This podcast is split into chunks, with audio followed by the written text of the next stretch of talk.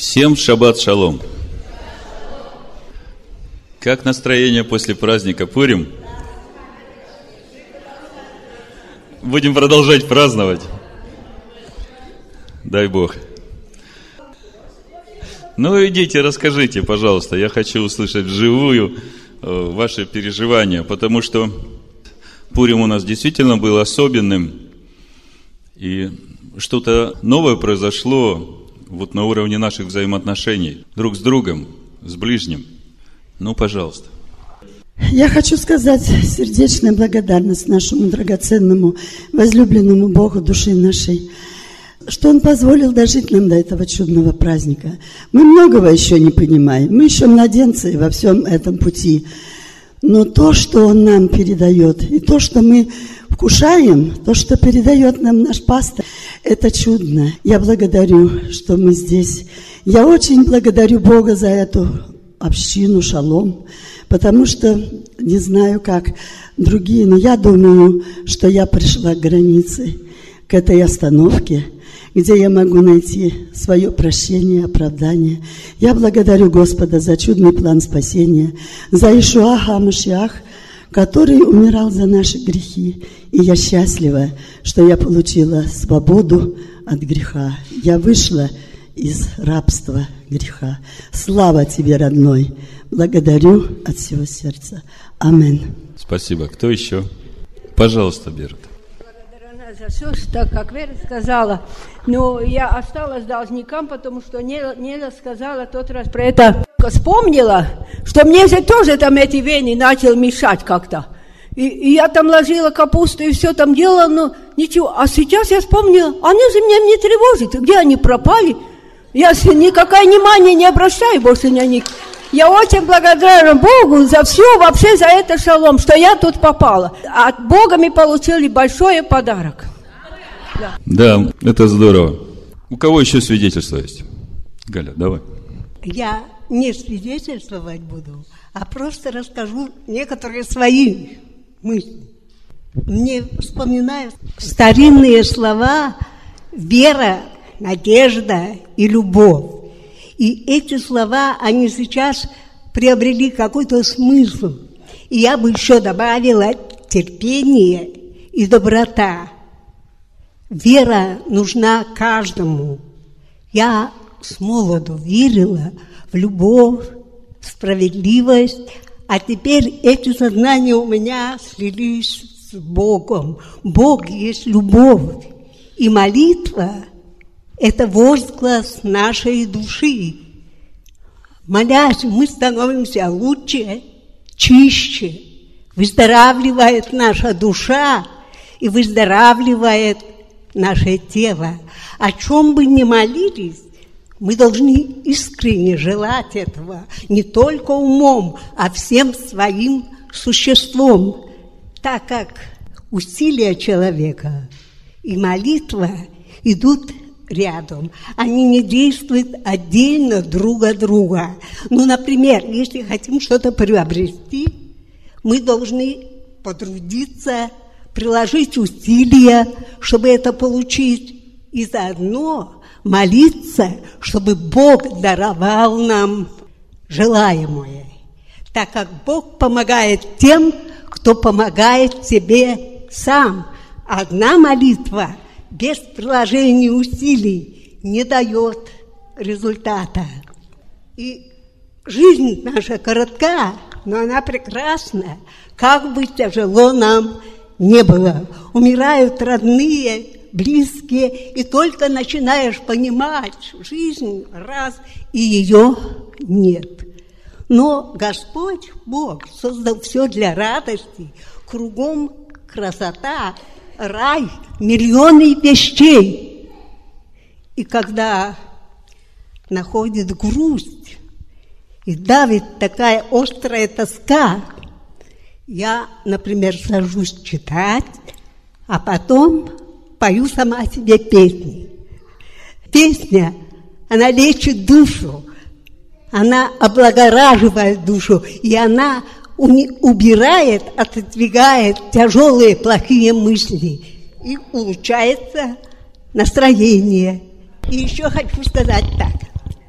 Не надо никуда торопиться, Не надо в жизни суетиться, Не надо к наживе стремиться, Надо в желаниях остепениться, Не бояться потерять наживное.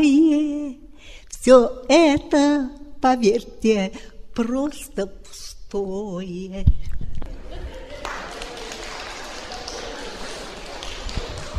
Слава Богу. После таких слов уже и проповедь не нужна, правда? Все сказано. Слава тебе, Господь. Не бойся потерять наживное. Все это пустое. Давайте встанем на ноги, призовем имя Господа и прославим Его, принесем Его субботнюю дополнительную жертву, как Он повелел нам в Слове Своем, помимо жертв всесожжения, утренней вечерней. Отец, мы благодарим Тебя за этот день. Мы благодарим Тебя за то, что Ты повелел из тьмы воссиять свету и озарил наши сердца – дабы нам познать сияние славы Твоей в лице Сына Твоего Ишуа Машеха, Господина нашего. Благодарим Тебя за этот свет, который осветил внутренности наши, который просвещает наш разум, через который приходит мудрость, благоговение, любовь, терпение, доброта. Спасибо Тебе. Спасибо Тебе за этот путь. Спасибо Тебе за то, что Ты даешь зрение слепым. Благословен Ты, Господь Бог, дающий силы усталому. Благословен Ты, Господь Бог наш, направляющий шаги человека. Благословен Ты, Господь Бог наш, припоясывающий силой Израиль. Благословен Ты, Господь Бог наш, венчающий Израиль великолепием. Шма Израиль. Адонай Элагейну. Адонай Эхад. Слушай, Израиль. Господь Бог твой. Господь един есть. И возлюби Господа Бога своего всем сердцем своим, всей душою своей, всем разумом своим, всей крепостью своей и возлюби ближнего своего, как самого себя. Бешем Ишуа Машихейну. Амен.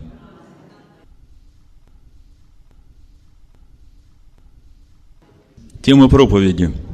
Да не будет у тебя других богов пред лицом моим. Кто такие другие боги? Это тот вопрос, на который нам нужно будет ответить сегодня – и что происходит, когда те, кого Бог называет богами, начинают поклоняться какому-нибудь Богу, который не Адонай Эхад? Что такое идолопоклонство по сути? Один еврейский мудрец сформулировал это очень коротко. Идолопоклонство заключается в том, что промежуточное звено ошибочно принимают за источник. Суть идолопоклонства в том, что промежуточное звено принимают за источник и начинают поклоняться промежуточному звену. Вот эта формула, которую вы себе должны записать, потому что через это определение будет просвечиваться все, о чем я буду говорить, и через это определение будет приходить понимание сегодняшней ситуации, состояния сегодняшнего христианства, которое родилось в Риме. Обо всем этом мы сегодня будем говорить. Значит, я начну с книги Исход 32 главы, с первого стиха. Когда народ увидел, что Моисей долго не сходит с горы, то собрался к Аарону и сказал ему, «Встань и сделай нам Бога, который бы шел перед нами – Ибо с этим человеком, с Моисеем, который вывел нас из земли египетской, не знаем, что сделалось с ним. Уже из этого конкретного стиха можно понять мышление тех людей, которые просили сделать им Бога. И мы видим, что они этого Бога связывают с этим человеком, который Моисей. Вот посмотрите, как написано. «Сделай нам Бога, который шел бы перед нами, ибо с этим человеком, с Моисеем, который вывел нас из земли египетской, не знаем, что сделалось». Это говорят люди, которые были свидетелями десяти казней в Египте, которые видели могущество единого Бога, и они не сомневаются в том, что есть единый Бог, есть тот первоисточник, но при этом, и вот здесь вот, именно с этого момента начинается суть языческого мышления, при этом они думают, что Моисей – это тот посредник, тот Бог промежуточный, через которого тот, который единый, который первоисточник, действует и выводит Израиль из Египта. Понимаете? Иудейская традиция очень четко об этом всем пишет. Она говорит, что народ, который вышел из Египта, они не требовали какого-то другого Бога. В их понимании всегда был тот Бог, который от отцов. Но в их понимании пришло языческое мышление – и я хочу немножко вам как бы положить такое маленькое основание. Я хочу вам почитать, что пишут египтологи, люди, которые изучали историю Египта, его культуру, его религию, что пишут о поклонении богам, о сути их понимания богов, египетской сути понимания. И я вам сейчас прочитаю, и мы тогда свяжем вот именно с вот этим мышлением, которое вдруг прорезалось на сороковой день у народа Божьего.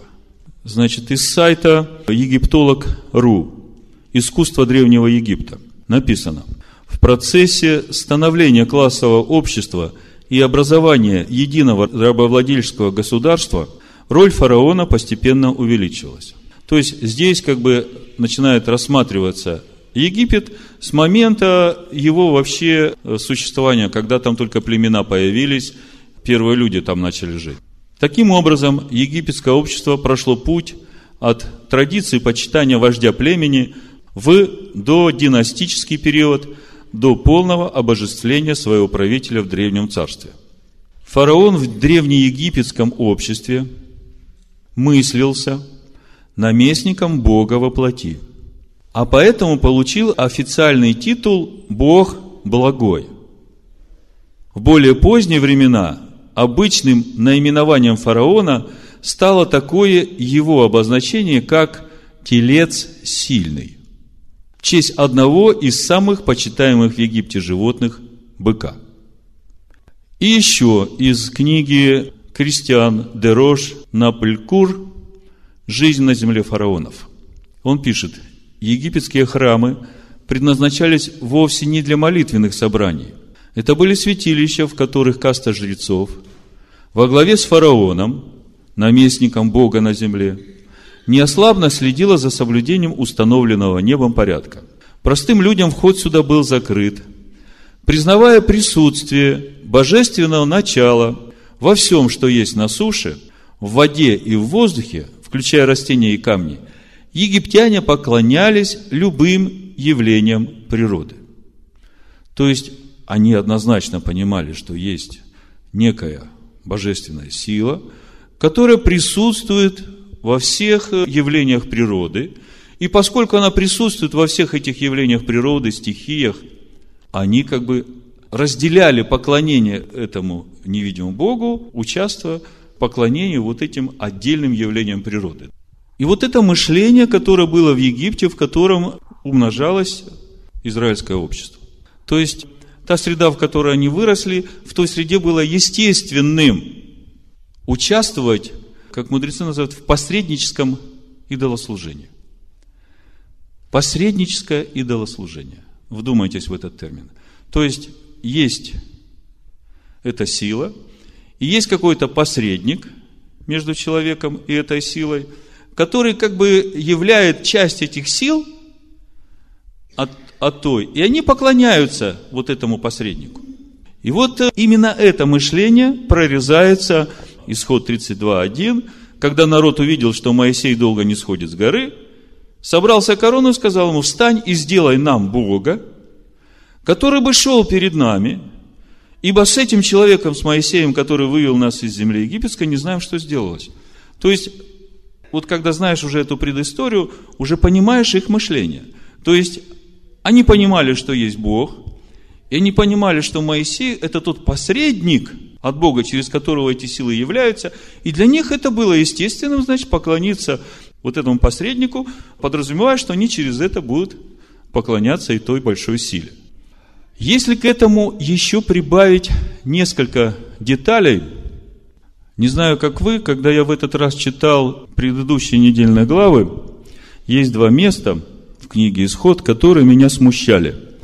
И вот сейчас, мне кажется, эти места стали на свои места. В книге «Исход» в 7 главе, в первом стихе написано, «Но Господь сказал Моисею, смотри, я поставил тебя Богом фараону, а Аарон, брат твой, будет твоим пророком. Вы знаете, тут нет никаких шуток. В оригинале на иврите написано «Ре нетатейха Элогим лепаро». Я тебя поставил, Элогим, к Паро. То есть по отношению к Паро или для Паро ты будешь Элогим. И что я вижу – что для языческого мира Сын Божий, он как Илогим. Как бы сакцентируйте на этом место, да? Потому что если для языческого мира рожденные свыше являются Элогим, то если среди уже этих Элогим, которые рождены от Бога, появляется какой-то посредник, которому начинают служить Илогим, то для них это смертельно. Потому что не могут существовать Элогим, потому что, почему они Элогим? Потому что они естество всесильного. Они как бы продолжение его естества. И если это продолжение естества начинает поклоняться и приносить жертвы посреднику, который как бы являет часть этих сил – то они тогда отрубают себя от этого источника. Я не сложно говорю? Я буду продолжать. Еще одна мысль, чтобы вы понимали, исход 4 глава 16 стих э, написано, ну вы помните историю там у тернового куста. Моисей не хочет идти, говорит, пошли того, кого ты пошлешь. Э, Бог говорит, нет, пока надо тебе, Моисей, идти. Он, я не могу говорить. И вот написано в 16 стихе. «И будет говорить он вместо тебя к народу. Итак, он будет твоими устами, заметьте, это формула, он будет твоими устами, а ты будешь ему вместо Бога, написано в русском переводе, и это неправильный перевод. В оригинале на иврите написано «Веата та эг егло ле элогим». То есть, я бы сказал, а ты будешь к Богу. То есть, как проводник к Богу. А Аарон будет уста, а ты будешь проводник к Богу. То есть, через тебя я буду говорить к этим устам Аарона. Понимаете, вот эта посредническая роль уст, она потом дальше нам будет очень нужна. И забегая вперед, я как раз и хочу сегодня говорить о том, что ни в коем случае нельзя посредническое служение отождествлять с источником и начинать приносить ему жертву и поклоняться. Потому что Моисей был именно этим посредником, через которого Бог творил все эти чудеса для выхода из Египта и вел народ в обетованную землю. Понимаете? проводник к Богу и уста Бога. Я думаю, здесь мы еще сейчас продолжим. Для нас ведь самый главный вопрос, мы понимаем, что там произошло. Но для нас сегодня самый главный вопрос, во-первых, утвердиться самим, а во-вторых, открыть глаза и мышление, обновить у тех, которые сегодня повторили вот тот грех у горы Харев, сделав посредника Богом и начав ему поклоняться и приносить жертвы. Евреям первая глава, сразу, чтобы не быть голословным, я это место зачитаю, чтобы оно всегда у нас присутствовало, потому что то, о чем дальше буду говорить, оно очень легко будет перекладываться на сегодняшнее наше стояние перед Богом и на взаимоотношения уверовавшего через Иешуа Машеха в единого Бога. Значит, смотрите. Первая глава. Моисей был пророк? Пророк. Амин.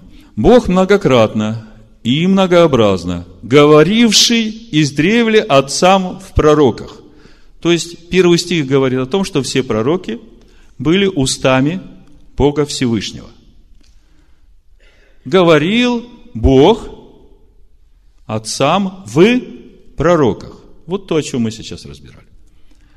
В последние дни сии говорил нам в Сыне. Вот давайте сразу поставим эти четкие градации, и у нас тогда все будет на своих местах. Отцам кто говорил? Бог говорил через пророков. В последние дни кто говорил? Бог через Сына. Тогда пророки это было посредническое служение, потому что говорил Бог, пророки были устами. Если в последние дни Бог говорит через Сына, то служение Сына – это посредническое служение. Если Бог говорит через э, уста Сына, то Сын кто? Вот я как раз к этому хочу и подвести, потому что ситуация практически одинаковая. Народ на сороковой день у Харива подходит и говорит, сделай нам Бога, который бы шел перед нами, потому что с этим человеком Моисеем не знаем, что случилось. И сделали Бога, и ему поклонились, и принесли ему жертву. Я не хочу вдаваться в детали там. Меня главное интересует сама суть проблемы. Потому что когда мы увидим суть проблемы, тогда нам легко будет объяснить любому человеку, что ни в коем случае тем, которые рождены свыше, смертельно допустить поклонение посреднику, воздавая ему почести как источнику. Понимаете, о чем я говорю? Если для язычников, для египтян, для фараона это нормально, Бог говорит, ты для него будешь Богом. Он Бог, потому что он уста Бога. Он Илогим. Помните Иешуа, мы еще придем к этому, в 10 главе Евангелия от Иоанна говорит, разве вы не читали в Писаниях, что Бог говорит, все вы боги, кому обращено Писание – вы все Элогим, кому обращено Писание. И это не значит, что каждый Бог сам по себе царь всемогущий, всесильный, творец. А это значит о том, что вы все естество всесильного, потому что вы уже напитались Его Словом, а Он в Слове живет. И поэтому вы боги. Так вот, возвращаюсь в 32 главу, и я хочу почитать комментарий Арье Бараца – на начало этой 32 главы. Но как все же такое могло произойти? Вопрос. Как евреи могли поклониться золотому тельцу, причем в самый момент дарования Торы? И при том, что они вроде бы прекрасно знали, кто их вывел из Египта. Вопрос. Конечно, недоумение. Устная Тора приводит в оправдание этого отступничества следующие подробности. Во-первых, утверждается, что в это поклонение евреев все же вовлекли вышедшие с ними инородцы, чарами которых эта статуя и была создана. Считается, что именно от египтян исходил призыв «сделай нам божество». Во-вторых, утверждается, что, поклоняясь Тельцу, евреи вовсе не отрицали Всевышнего и даже не заменяли его идолом. Они просто полагали, что они были выведены из Египта – посредством одной из сил, приближенных к престолу славы. Если для язычников это нормально, то для Божьего народа это смертельно. сказав о золотом тельце, вот Бог Израиля, который вывел тебя из земли египетской, евреи восприняли этого тельца как изображение того посредника между ними и Богом, который, по их мнению, участвовал в их избавлении из Египта. И этот образ, и это посредничество – суть чистая идеология египетской религии. Я вам только что читал. Фараон в древнеегипетском обществе мыслился наместником Бога во плоти, а потому получил официальный титул «Бог благой». В более поздние времена обычным наименованием фараона стало такое его обозначение, как «телец сильный», в честь одного из самых почитаемых в Египте животных быка. Вот оно откуда. Рамбам в Мишне Тара в разделе «Авода Зара» пишет, что такого рода почитание в свое время было распространено. Он считает, что таким вообще был первый шаг на пути к идолослужению, который совершил древний человек в поколение Эноша. Помните, Енох ходил перед Богом, был праведным, и Бог взял его на небо, еще до потопа. А вот все остальные люди, которые жили, они уже тогда начали поклоняться посредникам вместо единого. По мнению того поколения, часть своей славы Всевышний передал светилам, а потому и им также решено было поклоняться. И только впоследствии появилось чистое идолослужение, обращающееся к рукотворным идолам и полностью забывшее о первоистоке. Идолопоклонство заключается в том, что промежуточное звено ошибочно принимают за источник. Когда сегодня мы читаем в Писаниях об идолопоклонниках – Тогда у нас в понимании вот это вот языческое идолопоклонство, когда о Всевышнем вообще не думают, а четко напрямую поклоняются стихиям. И мы думаем, да нет, мы же к этому не имеем никакого отношения. Это уже крайняя стадия язычества. Но есть промежуточная стадия, когда те, которые знают о едином, они начинают думать, что единый наделяет своими силами посредника между ними и Богом, который, по их мнению, участвовал в их избавлении. Действительно, через звезды, через солнце, через луну, через все, сила Божия эманирует в этот мир. И она по-любому как-то влияет на человека. Но это не значит, что нужно придавать этим силам статус первоисточников – это всего лишь свидетельствует о том, что все живет и движется и существует единым Богом. Ни больше, ни меньше. Но воздавать им славу, приносить им жертвы и поклоняться им как независимым духовным силам, для язычников это допустимо. Но для народа Божьего это смертельно. Значит, я сейчас тут прочитаю дальше – вы помните, я хочу здесь же Второзаконие, четвертую главу прочитать. С 11 стиха написано, «Вы приблизились и стали под горою, а гора горела огнем до самых небес, и была тьма, облако и мрак. И говорил Господь к вам из среды огня. Глаз слов его вы слышали, но образа не видели, а только глаз. И объявил он вам завет свой, который повелел вам исполнять, десятословие, и написал его на двух каменных скрижалях. И повелел мне Господь в то время научить вас постановлениям и законам, дабы вы исполняли их в той земле, в которую вы входите, чтобы овладеть ею. И вот 15 стих.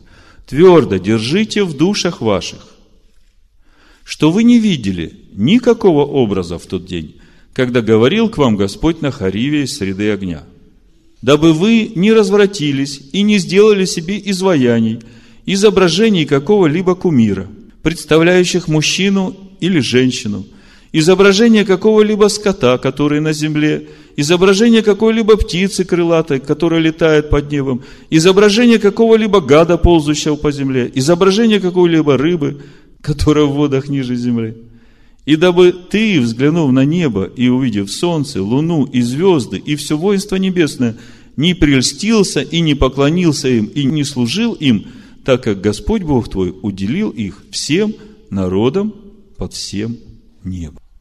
Вот что говорит Бог. Все, что ты видишь вокруг, Это все уделено всем народам под всем небом. Все живет мною, все существует мною. Но ты, который слышал, когда я говорил с тобой у горы Харив, и по этому поводу есть у Дмитрия Щедровицкого очень хорошее здесь же объяснение 33 стиха, где написано «Слышал ли какой народ глаз Бога, говорящего из среды огня, и остался жив, как слышал ты». В оригинале, если дословно переводить, написано «Слышал ли какой народ глаз Бога, говорившего из среды огня, как слышал ты?» И ожил. Веяхи. И ожил. Помните, в Евангелии от Иоанна, в третьей главе Ишуа говорит, всякий, рожденный от Духа, слышит, что Бог говорит. Нерожденный не может слышать, что Бог говорит, а рожденный может. Так вот, те, которые слышали, они слышали сердцем, потому что там было множество народов. И все понимали – что Бог говорит. Я это говорю именно для того, чтобы вы уразумели, что человек, рожденный свыше, он рожден от Духа Божьего. А рожденный от Духа Божьего, он уже является естеством Божьим. И вот когда таковой, который имеет прямую связь с первоисточником, который источник всех сил, вдруг говорит – Сделай нам Бога, который вывел нас из земли египетской, зная, что есть всесильный, а мы будем приносить ему жертву, потому что всесильный через него, как посредника, между ними и Богом, который, по их мнению, участвовал в их избавлении из Египта. Понимаете? Сразу забежим вперед в Новый Завет, потому что я потом дальше буду читать, но сейчас самое время. Самый простой вопрос – кто такой Спаситель? Бог Спаситель или Иисус Христос Спаситель? Вот я хочу вам показать несколько мест Писания, чтобы у вас по этому поводу не было вопросов, не было лозунгов, а было просто понимание сути процессов. Здесь та же самая мысль, посредническое служение Иешуа. Чтобы вам легко понять посредническое служение Иешуа, посмотрите на Моисея – так вот, несколько мест Писания. Давайте начнем. Иоанна 4 глава. После разговора с самарянкой, самарянка приводит самарян, 42 стих, 4 глава Иоанна. О женщине той говорили, уже не по твоим речам веруем, ибо сами слышали и узнали, что Он истинно Спаситель мира, Христос. Человек, который не имеет иудейских корней – Человек, который Тору считает Ветхим Заветом, близким к уничтожению. Он читает, вот оно написано, Христос, Спаситель мира, чего вы еще от меня хотите? Идем дальше. Тита, вторая глава, 10 стих по 14. Очень такое место интересное, но, слава Богу, за третью главу Тита – Смотрите, с 10 по 14 стих читаю. Тит, вторая глава. «Не красть, но оказывать всю добрую верность, дабы они во всем были украшением, учению Спасителя нашего Бога». Здесь мы видим, что написано «Спаситель наш Бог». Может возникнуть вопрос, о каком Боге речь идет? И дальше по контексту этот вопрос остается – Ибо явилась благодать Божия, спасительная для всех человеков, научающая нас, чтобы мы, отвергнувши нечестие и мирские похоти, целомудренно, праведно и благочестиво жили в нынешнем веке, ожидая блаженного упования и явления славы великого Бога и Спасителя нашего Иисуса Христа. Вот человек читает 13 стих, и он думает, ага, вот же написано, э, явление Бога и Спасителя нашего Иисуса Христа. То есть Иисус Христос наш Бог и наш Спаситель. Все, больше никаких вопросов нет. Там Спаситель мира, здесь и Бог, и Спаситель. Но слава Богу, что есть третья глава. Давайте прочитаем дальше. Четвертого стиха буду читать. Третья глава Тита. Когда же явилась благодать и человеколюбие Спасителя нашего Бога, Он спас нас, смотрите, Бог спас нас, не по делам праведности, которые бы мы сотворили, а по своей милости, банию возрождения и обновления Святым Духом, которого излил на нас обильно через, подчеркните, через Иисуса Христа, Спасителя нашего. Вот тут вот все становится на свои места. Есть Бог, который по благодати своей, по милости своей изливает вот это спасительное познание естества самого себя через Сына Своего, который есть Иешуа Гамашех. Скажите, если Бог изливает через Иешуа Гамашеха, то как мы можем назвать вот это служение Иешуа Гамашеха? Посредническое. Понимаете? И вот если мы все это сейчас опять вместе соберем и вернемся в 32 главу и скажем, сделай нам Бога, который шел бы перед нами, ибо мы не знаем, что случилось с этим Моисеем, который вывел нас из земли египетской. Та же самая ситуация. Бога, Спасителя, Его благодать и милость мы откладываем в сторону и говорим, вот он наш Бог, Иисус Христос, который вывел нас из земли египетской, который наш Спаситель. Давайте все сейчас соберемся и будем приносить Ему жертвы хвалы, жертвы благодарности и будем поклоняться Ему. Я говорю, для язычников это проходит.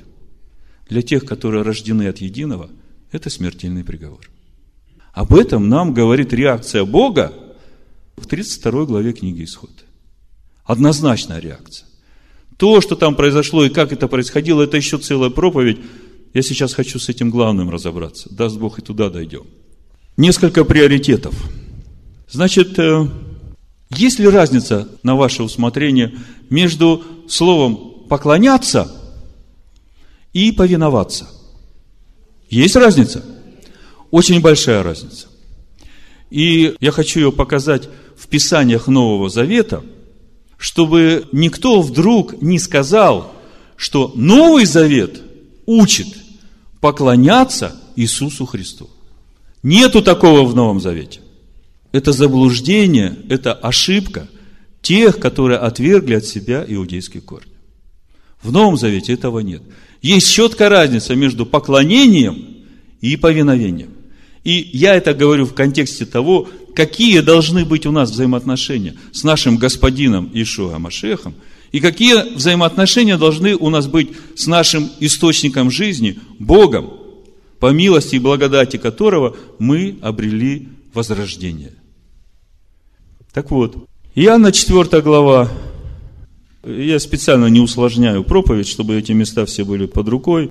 22, 23, 24 стих написано, «Вы не знаете, чему кланяетесь, а мы знаем, чему кланяемся, ибо спасение от иудеев.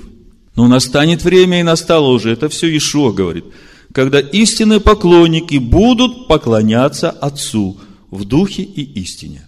Ибо таких поклонников Отец ищет себе». Заметьте, говорит Иешуа, и он говорит о том, что поклоняться будут кому? Отцу. Он не говорит, что ему будут поклоняться. Он говорит, что Отец ищет себе поклонников, которые будут поклоняться в духе и истине.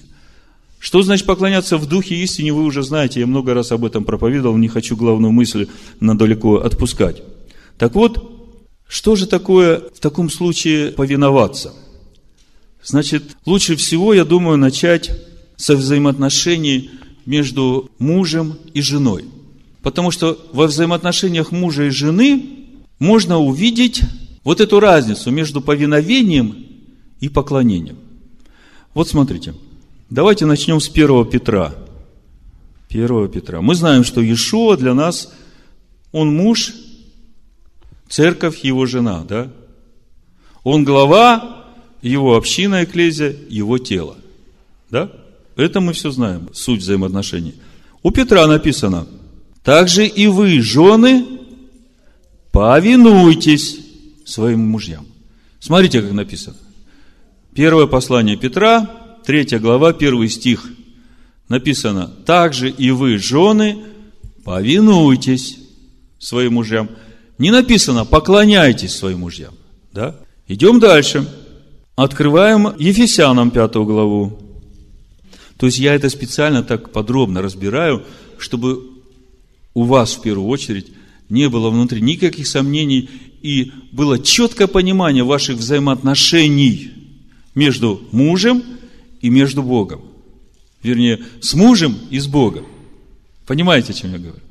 Я говорю с мужем, который Машех. Да. Так вот, Ефесянам 5 глава написано. Но если долго не читать, просто 24 стих.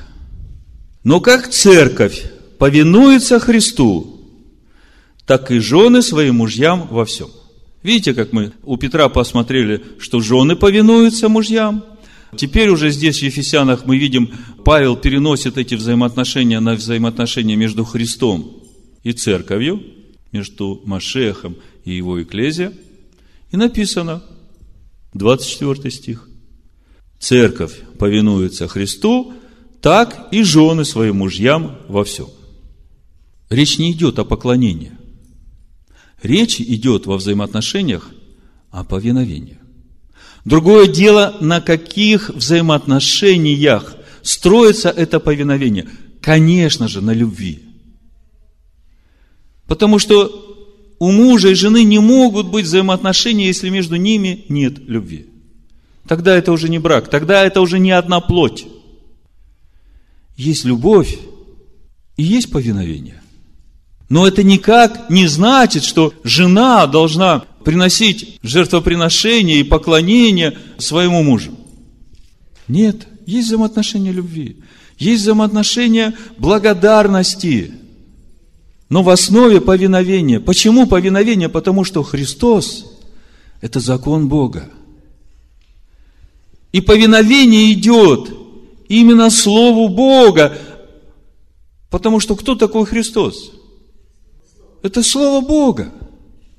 Сын, рожденный прежде всякой твари. Начало творения Божьего. Если он рожден, если он начало творения, уже этого могло бы быть достаточным для того, чтобы понимать, что нельзя творению поклоняться. Можно поклоняться только безначальному, который источник всего. Ишуа сам говорит, Отец ищет себе поклонников – и мы уже говорили, что все послания апостолов, все Евангелия, ни Иешуа, ни апостолы нигде не учат молиться Иисусу Христу и просить у Него. Они все время учат молиться Богу через Ишуа Гамашех. Как только между Илогим и Единым появляется Бог, посредник, которому начинают приносить жертвы, Бог говорит, развратился твой народ. Отойди, я сейчас всех их уничтожу. Я не прибавляю, я не приукрашиваю. Я просто разбираю. Она ведь не случайно дана в Писаниях. Самое главное увидеть вот это мышление, как оно пришло, откуда оно пришло, почему и в чем разница. Я для себя вот такую формулу вывел. У богов не может быть никакого другого Бога, кроме единого, иначе они не боги. У Элогим не может быть никакого другого Бога, кроме единого. Иначе они не боги. Вот смотрите еще. Если Моисей Бог для евреев, то они не боги, а язычники. И Бог наказал евреев за то, что они назвали Богом промежуточное звено и поклонились Ему. Это еще один мой вывод. Будете записывать или на слух? Первое. У богов не может быть никакого другого Бога, кроме единого. Иначе они не боги. Евангелие от Иоанна, 10 глава, 24-38 стих, место в подтверждение. Евангелие от Иоанна, 10 глава, может быть, кого-то до сих пор шокирует, что я вас называю богами, поэтому я просто прочитаю то, что говорит Иешуа. Тут иудеи обступили его и говорили ему, долго ли тебе держать нас в недоумении? Если ты Христос, скажи нам прямо. Иешуа отвечал им, я сказал вам и не верите. Дела, которые творю я во имя Отца моего, они свидетельствуют о мне. Но вы не верите, ибо вы не из овец моих, как я сказал вам. Овцы мои слушаются голоса моего, и я знаю их, и они идут за мною. И я даю им жизнь вечную, и не погибнут вовек, и никто не похитит из руки моей. Каким образом он дает эту жизнь вечную, чтобы достаточно, поставь в скобочках Тит, третья глава. Бог изливает через Ишуа Машеха эту жизнь. И он здесь и объясняет дальше. Отец мой, который дал мне их больше всех, и никто не может похитить их из руки отца моего. Я и отец одно. Ну, египтянин читает и говорит, ну вот же, Иисус говорит, что Он и есть Бог. Я и Отец одно. Чего вам еще надо? Он Бог, Он Спаситель. Кому еще надо поклоняться? Да, для египтян это нормально.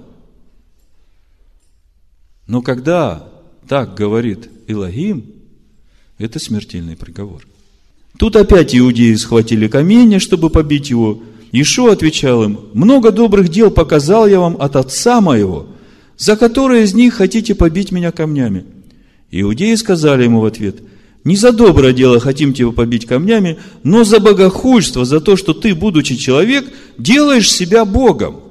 Иисус отвечал им, не написано ли в законе вашем, я сказал, вы боги. Давайте посмотрим, где это написано. Это 81-й псалом. Я прочитаю, и потом дальше буду читать здесь же. Это очень важно. Шестой стих написано, 81 псалом. «Я сказал, Бог говорит, вы боги, и сыны Всевышнего, все вы». И вот Иешуа продолжает.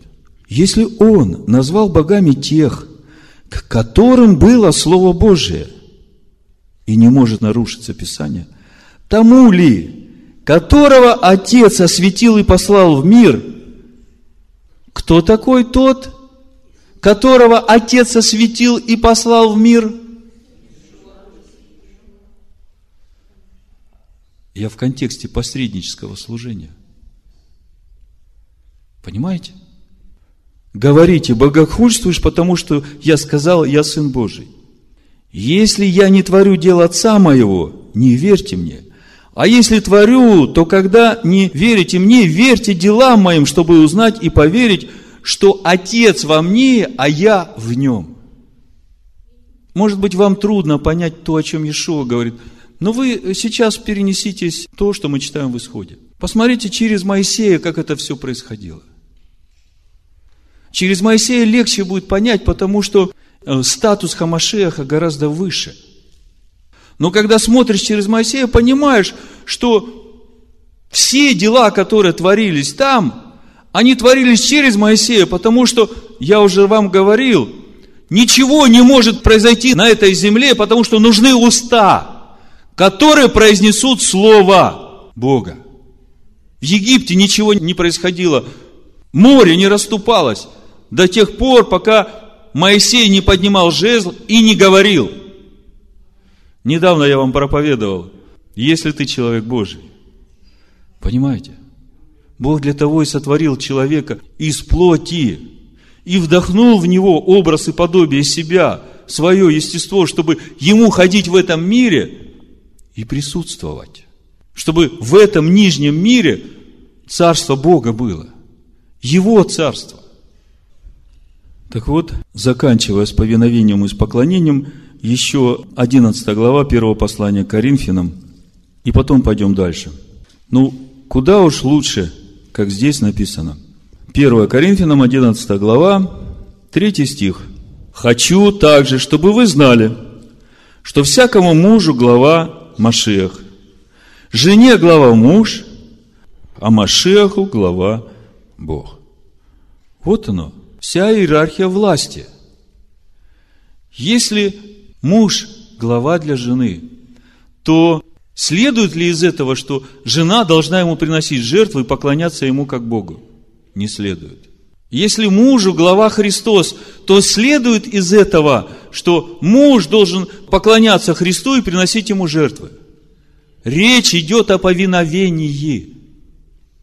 Но когда мы доходим до Всевышнего, вот здесь вот и поклонение, и жертвоприношение, и хвала, потому что Он по милости, любви и благодати своей через Ишуа Машеха, Спасителя.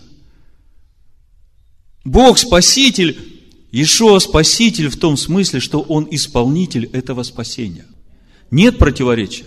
Да, Иисус Христос Спаситель. Амен. Он исполнитель спасения. А тот, который все это приготовил, тот, который все это организовал, тот, который все наполнил своей силой и двигал все это, вот он спаситель, и это Бог. Единый Бог Авраама, Ицхака и Якова. И как сегодня Новым говорил, он спасает народ – Войдет ли человек в этот народ или не войдет, это уже решение человека. Когда он у Харива хотел уничтожить всех и говорит, я от Моисея, от тебя произведу, народ по-любому будет. Народ, который будет поклоняться Богу в духе и истине. А каждый отдельно решает сам, хочет он войти в этот народ или не хочет.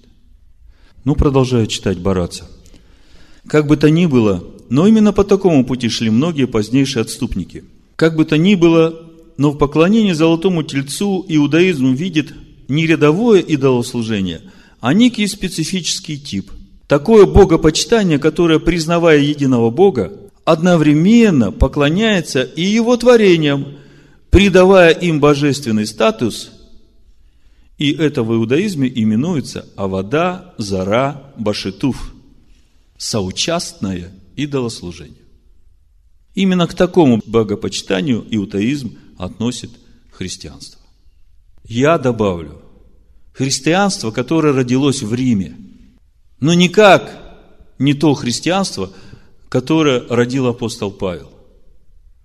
И сегодня страшная трагедия во взаимоотношениях между иудеями и нами – мессианскими уверовавшими, которые стоят на основании веры в единого Бога, именно в том, что они не видят разницы между нами и этим христианством.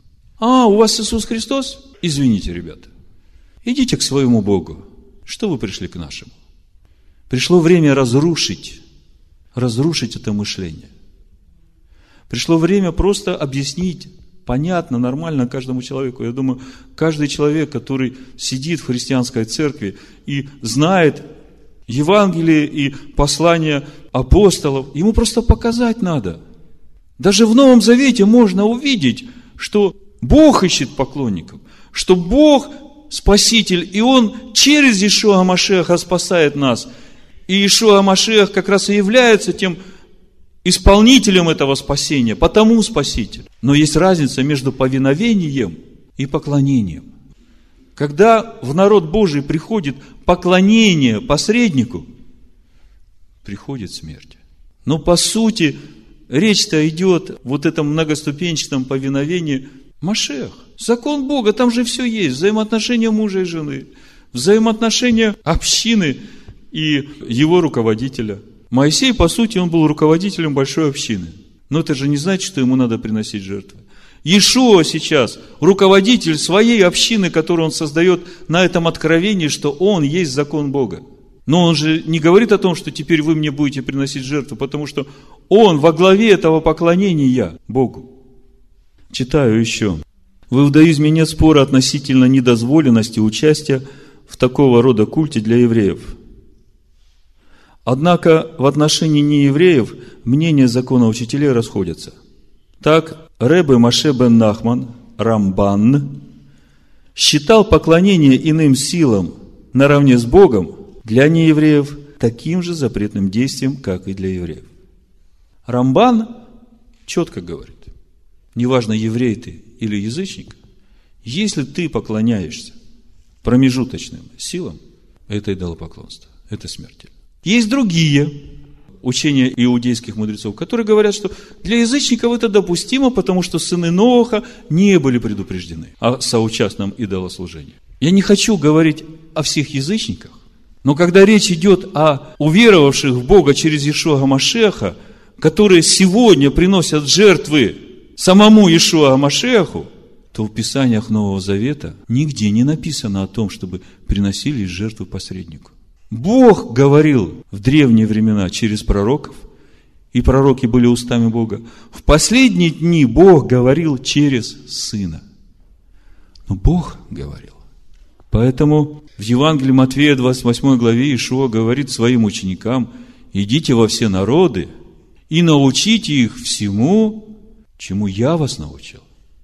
У меня тогда вопрос, разве Ишуа научил своих апостолов приносить жертвы Ему и поклоняться Ему, и быть участником посреднического идолослужения?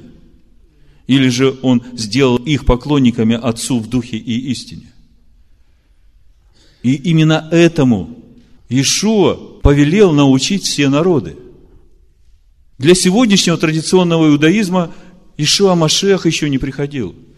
И для них Нового Завета не существует как учение – Поэтому они могут философствовать и говорить, да, для язычников, может быть, там еще пусть они поклоняются там посредническим силам, ну, для язычников это нормально. Я скажу, что Ишуа Машех уже приходил, и он оставил учение. И именно сейчас формируется народ из всех народов во имя Божие. Сегодняшний традиционный иудаизм этого не знает – он это не принимает, хотя это в Писаниях у пророков есть. Написано у Иезекииля в 16 главе, что будет время, когда я приведу к тебе братьев и сестер твоих, но это не от твоего союза. 16 глава, 60 стих и дальше написано, «Но я вспомню союз мой с тобою в дни юности твоей, и восстановлю с тобой вечный союз, и ты вспомнишь о путях твоих, и будет стыдно тебе, когда станешь принимать к себе сестер твоих, больших тебя, как и меньших тебя, и когда я буду давать тебе их в дочерей, но не от твоего союза. У пророков это есть, и в Новом Завете это тоже есть. Бог творит народ во имя свое.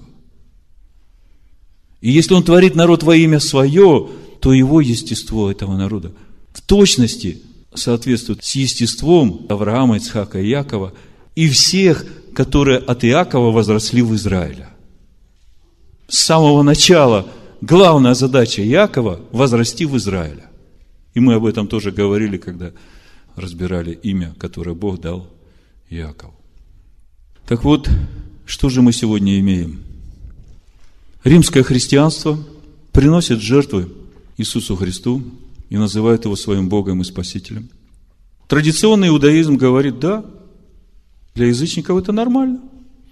Они имеют представление о едином Боге, и для них допустимо, чтобы они через посредника, они же знают о едином Боге. Вы знаете, это очень страшно. Виноваты и те, и другие. Они дают повод. Если бы кто-то хотя бы из них возмутился – но сегодняшний традиционный иудаизм не может возмутиться, потому что для них Ишуа Машеха еще не приходил. И для них не существует учения Нового Завета. А римское христианство, выросшее на теологии замещения, для них Израиля не существует. Они Израиль. И они знают, как поклоняться Богу. И в итоге нету того, кто мог бы вот это все вместе собрать и рассказать, как должно быть на самом деле. Я думаю, что многие поколения за последние две тысячи лет, которые всем сердцем своим следовали за Иисусом Христом, будучи членами Римской Церкви, они много бы отдали за то, чтобы услышать такое простое и понятное объяснение всему, которое есть в Писаниях Нового Завета, и которое дано нам в священных Писаниях, в Торе и пророках. Этого нельзя увидеть, если ты не привит иудейским корням. Этого нельзя увидеть, если у тебя нет любви к святым, для которых это их родное наследство. Нельзя увидеть, потому что если нет этого, Бог не дает духа премудрости и откровения к познанию этого наследия святых. Об этом в первой главе послания Ефесян написано. Вот еще несколько мыслей, и я заканчиваю. Сегодня уже это пишет Арье Барац в своем комментарии на эту же недельную главу. Кстати, его статья называется, он разбирает грех золотого тельца, а его статья называется «Прото-христианство». То есть то, что я вам говорю, это не я придумал. Это уже есть. Как-то меня сестра одна спросила, пастор, вот все, что вы учите, но этого нигде нет. И этого нельзя проверить. Получается, что я, э, как дышло, куда захочу, туда поверну, и так вышло, да? Понимаете, вот все, чем я учу, я всего лишь беру готовые откровения, готовые блоки, их соединяю вместе. И высвобождается этот свет откровения. Все, что я говорю, можно проверить. Это же все на основе Писания. Я не призываю вас соглашаться с моими словами – я призываю вас исследовать Писание. И когда вы будете углубляться, вы увидите, что да, это так и есть. Так вот, Барац пишет в своей статье «Протохристианство» дальше.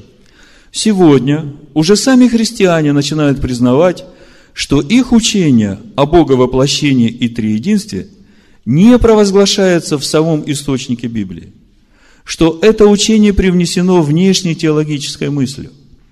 Об этом откровенно говорят не только протестантские ученые, как, например, Бультман, но и такие видные современные католические теологи, как Каспер и Кюнг.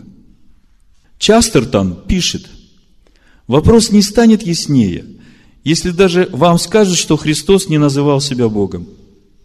Ни одному пророку или философу, равному ему по мудрости, не могли бы это приписать. Допустим, что церковь ошибалась, неправильно поняла его. Но никто, кроме церкви, так не ошибается.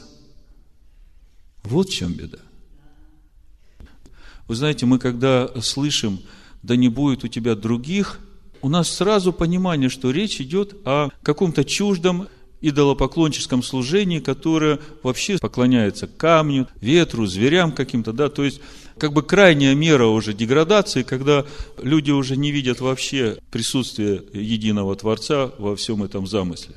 Так вот, когда я посмотрел на иврите, вы знаете, первое, что я увидел во второй заповеди, в книге Исхода, 20 главе, там написано, да не будет у тебя богов других пред лицом моим. На иврите дословно звучит Ле игье леха Элагим не будет у тебя богов – Ахарим других, Аль Панаи, перед лицом моим. Да не будет у тебя Элогим других пред лицом моим. Мы все время эту заповедь связывали со лжебогами. Но в контексте в оригинале не написано, да не будет у тебя ложных богов. Написано, да не будет у тебя богов других пред лицом моим. И когда я начал смотреть в Писаниях, как Бог называет ложных богов, то я увидел, что Он их не называет Илогим.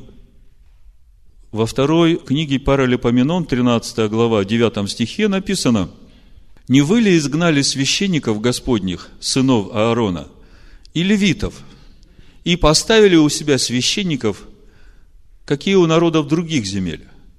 Всякий, кто приходит для посвящения своего с тельцом и семью овнами, делается у вас священником лжебогов. Так вот, священником лжебогов в иврите написано в оригинале Коэн лелё Элогим. Священником не богов. Лё Элогим. То есть в оригинале мысль написана, тот, кто приносит семь овнов и одного тельца, делается у вас священником не богов. Ле Элогим. Но во второй заповеди мы читаем, что не будет у тебя богов пред лицом моим.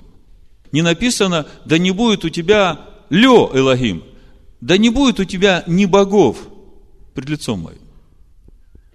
Чувствуете разницу? Так вот, еще одно место, где Бог упоминает лже-богов. Езекиль, 30 глава, 13 стих. Так говорит Господь Бог. Истреблю идолов и уничтожу лжебогов в Мемфисе. И из земли египетской не будет уже властителя. И наведу страх на землю египетскую. Так вот, истреблю идолов и уничтожу лжебогов, на иврите написано так. Вегаватти, истреблю гилулим, истреблю идолов, гилулим, идолы. То есть гилуль – это идол. И уничтожу лжебогов. В ашбати элилим. И уничтожил лжебогов. Вот здесь лжебог на иврите звучит как Элиль. Элиль. Не Элогим, а Элиль. То есть в оригинале, в Писаниях, когда речь идет о лжебогах, то написано или Элиль, или Ле Элогим. Когда мы читаем вторую заповедь, то там не присутствуют эти слова. Написано, да не будет у тебя Элогим других пред лицом моим. И вот теперь, продолжая эту мысль, 1 Коринфянам 8 глава, 5-6 стих мы читаем. И хотя есть так называемые боги, или на небе, или на земле, так как есть много богов и Господь много. То есть Бог имеет много служебных сил, через которые Он проявляет свое влияние в этом мире. И когда человек не видит Творца, а видит эти служебные силы и их отождествляет с источником и говорит, что это мой Бог, вот это и есть соучастное идолослужение или посредническое идолопоклонство. Так вот, дальше написано, но у нас один Бог, Отец. Написано Элогим Эхат, из которого все, и мы для Него. И один Господь. В переводе с ивритского текста этого места написано «И один Господин». В Эхат Адон, Господин. Ишуа Машех, которым все, и мы им. Вот вы должны понимать вот эту роль Ишуа Машеха, Сына Божьего, нашего Господина, как написано, которым все, и мы им. Что за этим стоит? В Колоссянах 1.16 мы читаем, им создано все, что на небесах и что на земле, видимое и невидимое, престол или господство, начальство ли власти, все им. Понимаете, им создано. Он как раз вот этот главный строительный элемент, которым все строится. Он Слово. Понимаете, Словом Божьим все стоит. И поэтому у нас один Господин Иешуа Машех, которым все, то есть им все это строится. Следующее место Писания, которое я хочу еще прибавить, 1 Коринфянам 8.4, там же написано, Итак, об употреблении в пищу идола жертвенного мы знаем, что идол в мире ничто, и что нет иного Бога, кроме единого. Павел говорит, нету никаких идолов, нет никакого Бога, кроме единого. Единственный есть Бог. И хотя есть так называемые боги на небе и на земле, так как есть много богов и Господь много, но у нас один Бог, Отец – нет Бога, кроме единого. У нас один Бог Отец. Он не говорит, что у нас один Бог, Отец Иисус Христос. Он говорит, что Иисус Христос наш Господин, которым все было сотворено, и мы им. Вот в контексте этого послания римлянам, 9 глава, 5 стих. Я просто хочу вам показать, насколько тяжело сегодняшним верующим, которые утверждают свою веру на переводах Библии, считая Ветхий Завет близким к уничтожению и строя свою веру только на переводах Писания апостолов Нового Завета. Как бы даже было бы нечестным такого человека обвинять в его заблуждениях, потому что он верит искренне тому, что написано, и он ревностен по Богу. Так вот, в послании римлянам 9.5 написано, «Я желал бы сам быть отлученным от Христа за братьев моих, родных мне по плоти». то есть израильтян, которым принадлежит усыновление, и слава, и заветы, и законоположение, и богослужение, и обетование, их и отцы, и от них Христос по плоти, сущий над всем, Бог, благословенный во веки. Аминь. У вас так написано? Человек читает и говорит, вот же написано, что Христос от них по плоти, и это сущий над всеми Бог. Я не пойму, что там Агиенко этот придумывает. Я не буду ничего от себя говорить, я просто возьму комментарий Дэвида Штерна и почитаю вам комментарий на это место. И всякий, который будет слушать кассету, может просто проверить. То есть, это очередной раз говорит, что отцы наши наследовали ложь. В свое время Мартин Лютер, когда у него не удалась вот эта его программа по вовлечению евреев в свое э, вероучение, он в одном из писем написал, что если эти евреи не откажутся от своего исповедания о едином Боге, если они не начнут исповедовать, что Бог наш триедин, то я повелю им всем отрезать языки. Это Мартин Лютер написал в своем письме. Так вот, какой перевод предлагает Дэвид Штерн. И от них, если говорить о физическом происхождении, пришел Мессия, который над всем. Да будет вовеки восхваляем Адонай. Амен. Дэвид Штерн пишет в своих комментариях к еврейскому Новому Завету, 532 страница в русском издании. Наконец, от них, если говорить о физическом происхождении, пришел Мессия, он цитирует перевод, этот факт не дает повода для шовинистической гордости, это он обращается к евреям, поскольку Мессия принадлежит всему человечеству, и не только евреям. Тем не менее, это великая честь и преимущество, которое не может быть проигнорировано еврейским народом. Кроме того, поскольку он над всем, Исайя 9 глава 5-6 стих, 1 Коринфянам 15 глава 27-28 стих, Колоссянам 1 глава 15-19 стих. Это то, о чем мы сейчас говорили. То есть, поскольку он во главе всего, а потому более велик, чем семь перечисленных преимуществ, речь идет о этих преимуществах, о которых Павел говорит. Установление, слава, заветы, законоположение, богослужение. То есть, он выше всего этого стоит. Тем более, Израиль должен был бы принять и послушаться его. То есть он сегодня обращается к традиционному иудаизму, который знает Писание, и он говорит, вы же видите, что Мессия, он выше всего.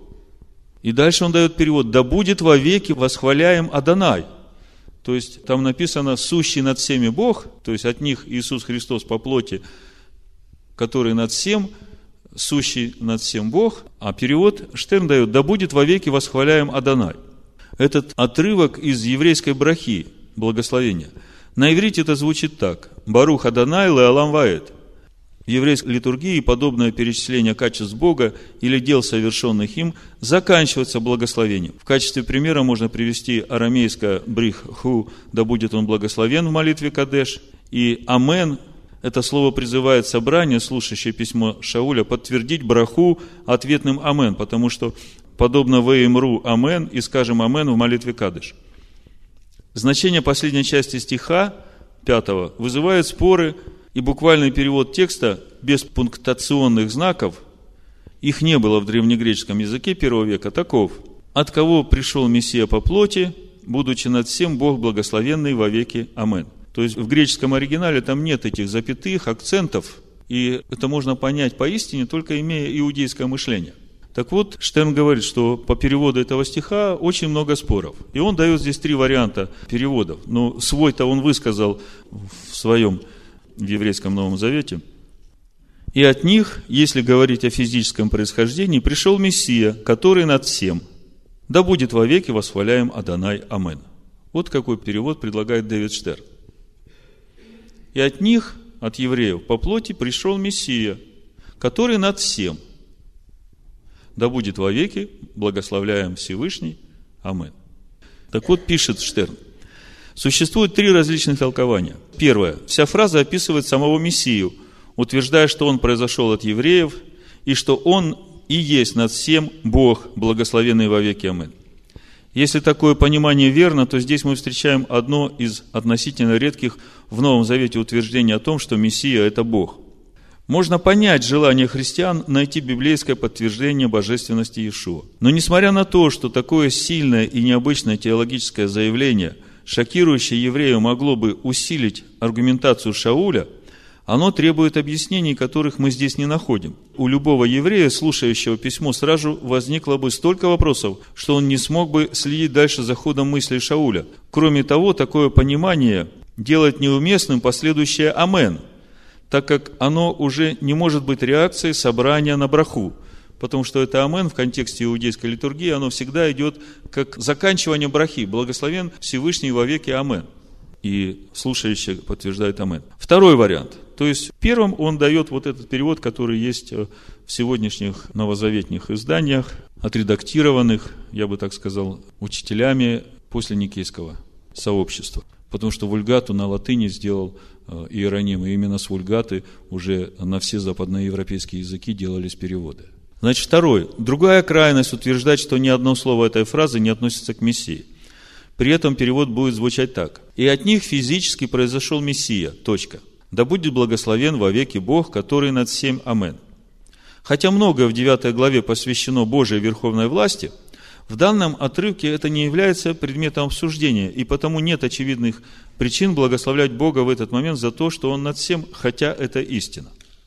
И вот третий момент, третье объяснение, которое он дает свое. Моя позиция, отраженная в переводе, заключается в том, что сначала речь идет о Мессии, который над всем.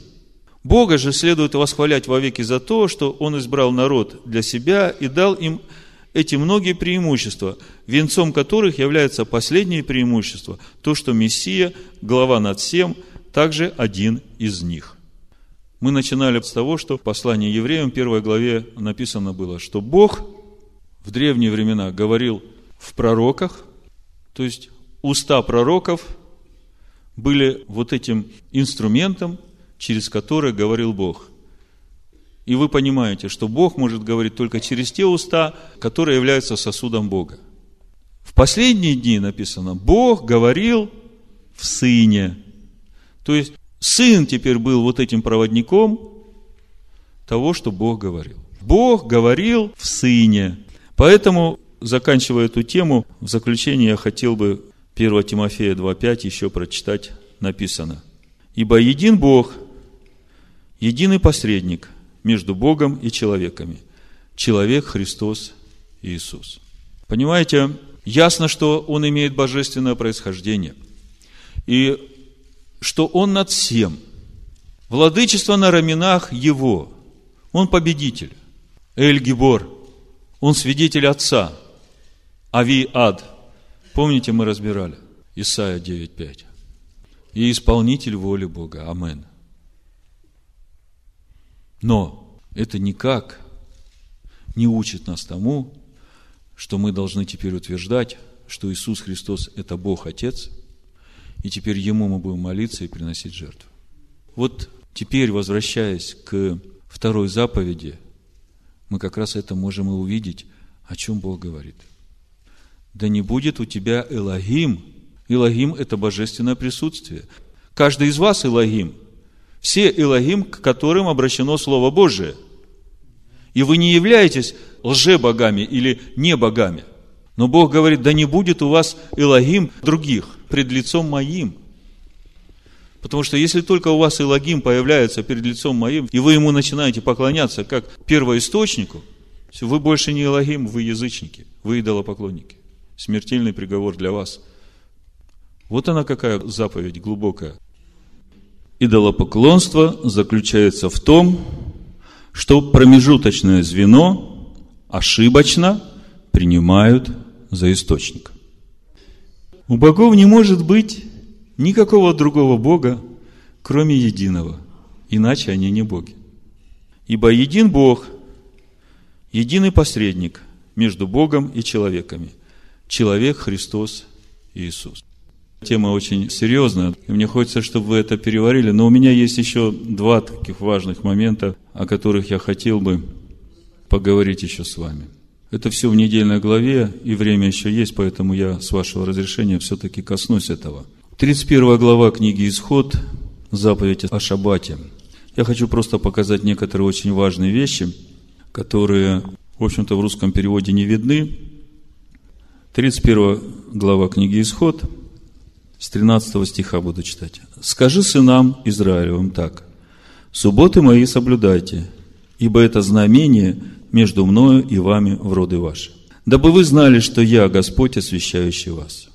И соблюдайте субботу, ибо она свята для вас. Кто осквернит ее, тот да будет предан смерти.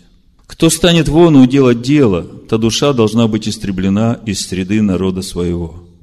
Шесть дней пусть делают дела в седьмой день суббота, покоя, посвященная Господу. Всякий, кто делает дело в день субботний, да будет предан смерти. Итак, Бог говорит, что никакого дела в субботу делать нельзя Его народу. И дальше написано, и пусть хранят сыны Израилеву субботу, празднуя субботу в роды свои, как завет вечный. Так вот, Первая мысль, которая здесь написана, что суббота, ее надо хранить, потому что это завет вечный. Чуть выше мы читали, что это мое свидетельство, мое знамение между вами и мною. Но есть еще одна вещь. Вот это празднуя субботу в 16 стихе. И пусть хранят сыны Израилеву субботу, празднуя субботу в роды ваши. На иврите написано «Лаасот шаббат» – «делая субботу». Смотрите, как интересно. Бог говорит, никаких дел не делайте, но в субботу делайте субботу. Что значит делать субботу? Ага, вы понимаете, что это уже не просто лежать на диване с утра до обеда, потом поел еще с обеда до вечера, а потом телевизор посмотрел. Оказывается, надо что-то делать. И делать надо субботу, потому что именно через то, что ты будешь делать, будет освящение приходить твое. Я Бог, освящающий вас. Так вот, вот это делать субботу, это как раз и есть то, о чем апостол Павел пишет в послании евреям 4 главе. Для народа Божия еще остается субботство.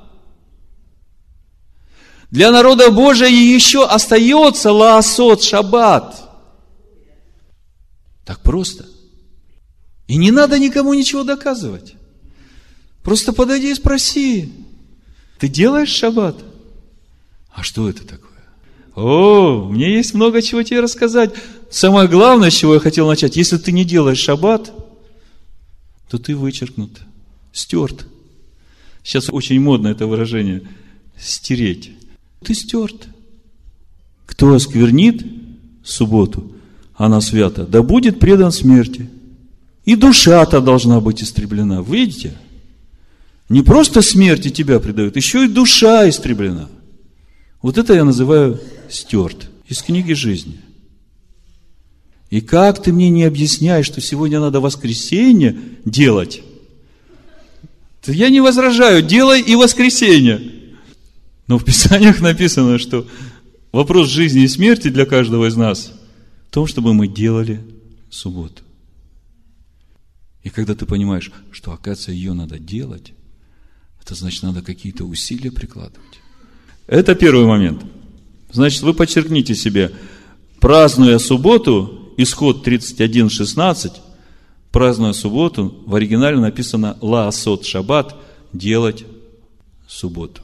И это то же самое, что в послании евреям 4 главе апостол Павел говорит в 9 стихе. «Посему для народа Божия еще остается субботство». То же самое – лаасот шаббат делание субботы. Еще другой момент, о котором я хотел с вами поговорить. Прошлый цикл чтения Торы, мы об этом уже говорили. Я просто хочу еще раз заострить на всем этом внимание, потому что сегодняшняя недельная глава, вы смотрите, две фундаментальных заповеди. Да не будет у тебя других богов, делай субботу. Перед этим мы разбирали заповедь «Я Господь Бог твой». Так вот, в исходе 31 главе, в 18 стихе, написано, что скрижали были написаны перстом Божьим. Написано 31.18 исход. «И когда Бог перестал говорить с Моисеем на горе Синая, дал ему две скрижали откровения, скрижали каменные, на которых написано было перстом Божьим». Вот я хочу немножко углубиться в понимание вот этого перста Божьего, потому что этим перстом Божьим были написаны все эти десять заповедей. Причем мудрецы говорят, что эти заповеди можно было читать с этих скрижалей, спереди ты на них смотришь, или сзади, или сбоку, все равно можно было их читать. И скрижали, э, ну это уже как бы физика немножко, скрижали были размером 48 сантиметров на 48 и на 24 толщиной из э, камня яспис. Так вот, представьте, полметра, полметра и еще 24 э, камешек, два таких. Моисей спокойно с горы нес. Может ли человек нести плиту полметра на полметра на 24 две таких? Один однозначно нет, тем более две плиты таких. Как вы думаете, почему он мог нести? Скрижали были написаны перстом Божьим. Чему кланяются иудеи? Содержанию этих заповедей. Там лицо Божие, там сила Его. Поэтому скрижали можно было нести. Сейчас хочу сакцентировать ваше внимание, что 10 заповедей были написаны не Моисеем – а были написаны перстом Божьим. И чтобы понять, что это значит для нас, верующих Нового Завета, я хочу перейти сейчас в Новый Завет и показать, чем грозит для нас, верующих Нового Завета, когда мы дерзкой рукою отвергаем то, что написано перстом Божьим. Несколько мест Писания я закончу. Вы просто запишите их себе. Евангелие от Луки, 11 глава, 20 стих написано. Ишуа говорит, если же я перстом Божьим изгоняю бесов, то, конечно, достигло до вас Царствие Божие. Чем изгоняет Иешуа бесов? Чем были написаны скрижали? Ага, значит, перстом Божьим были написаны скрижали, и Евангелие от Луки говорит, что Иешуа изгонял бесов перстом Божьим. Теперь давайте мы с вами посмотрим Евангелие от Матвея, 12 главу, 28 стих, и мы увидим, что же по сути является перстом Божьим. Матвея 12, 28. Написано, «Если же я Духом Божиим изгоняю бесов, то, конечно, достигло до вас Царствие Божие». Улавливайте разницу. Значит, скрижали написаны перстом Божьим. В Евангелии от Луки Ишуа говорит, что я изгоняю бесов перстом Божьим. А в Евангелии Матвея мы видим, что это перст Божий, это есть Дух Божий. Ишуа говорит, что если я Духом Божьим изгоняю бесов, то, конечно, приблизилось к вам Царствие Божие. Сейчас я прочитаю еще одно место, и вы вывод уже можете сделать сами. Матвея, 12 глава, 31-32 стих написано. «Посему говорю вам, всякий грех и хула простятся человеком, а хула на духа не простится человеком». И вы вывод уже можете сделать сами.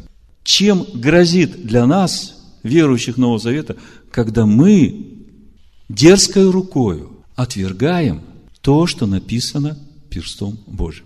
Скажите мне, когда отвергают первую заповедь, когда говорят, заповедь почитания субботы уже не существует, надо почитать воскресенье, не является ли это хулой на Духа Святого?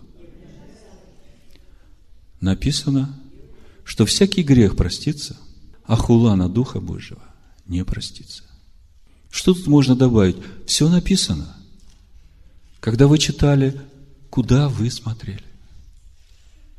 А нам так не объясняли. А нас так не учили. Написано, что твой учитель Христос.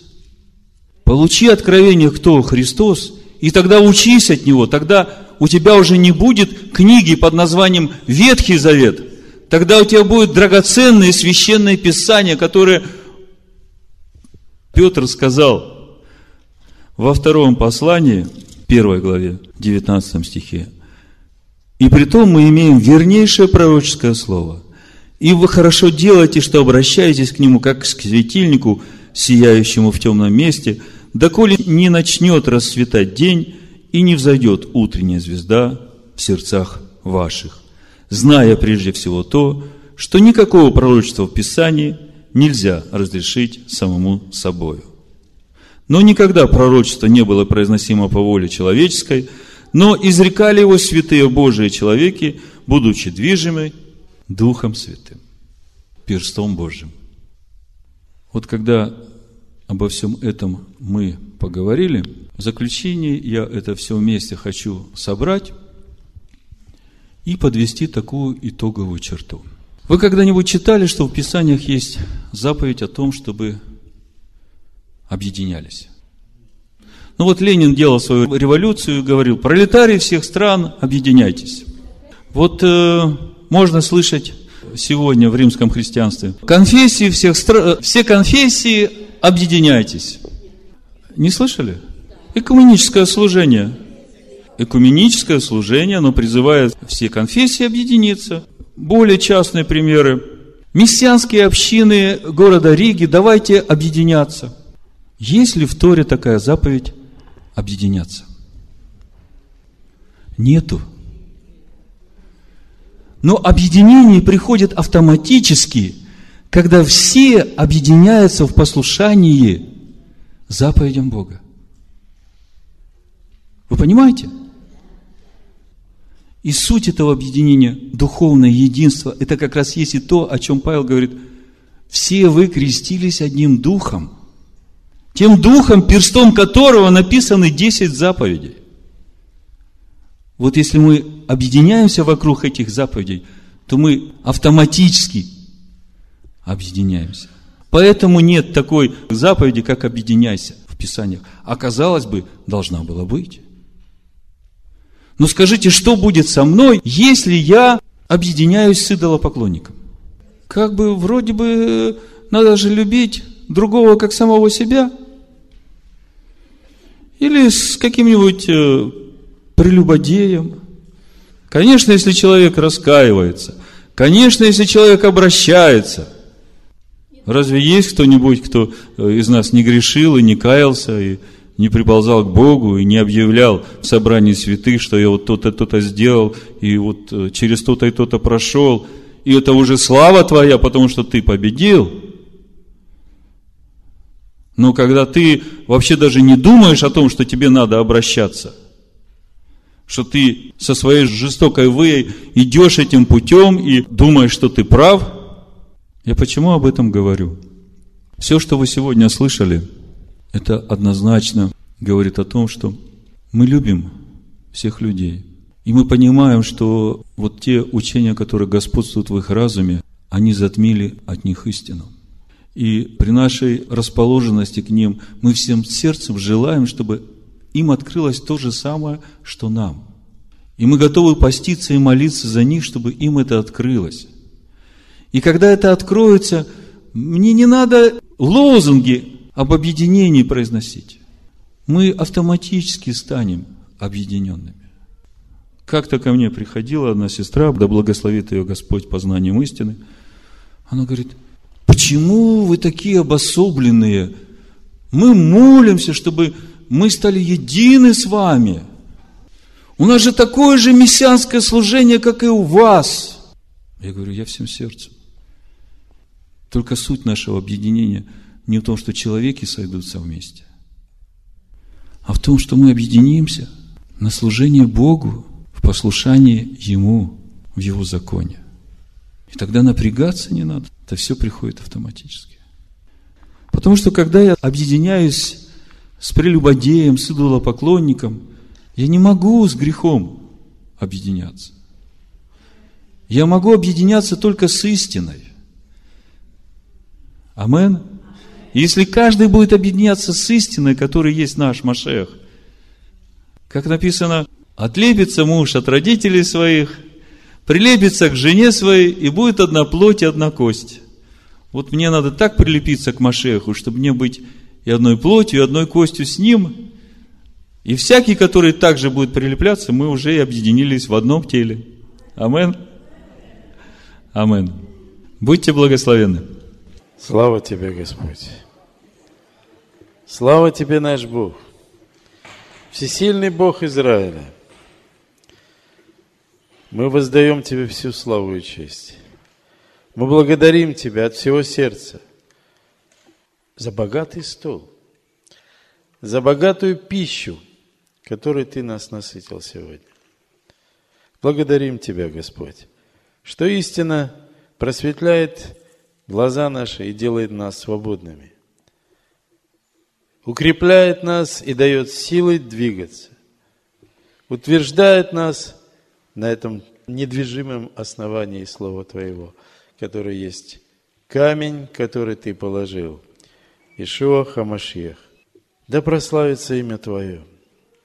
Ибо нет у нас других богов, ибо написано в Твоих Писаниях. Един Бог и един посредник между Богом и человеком. Человек Машиах Иешуа. И нет другого.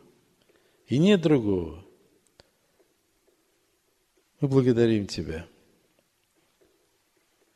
Пусть имя Твое будет записано перстом Божьим на скрижалях сердца нашего, дабы мы стали Твоими устами,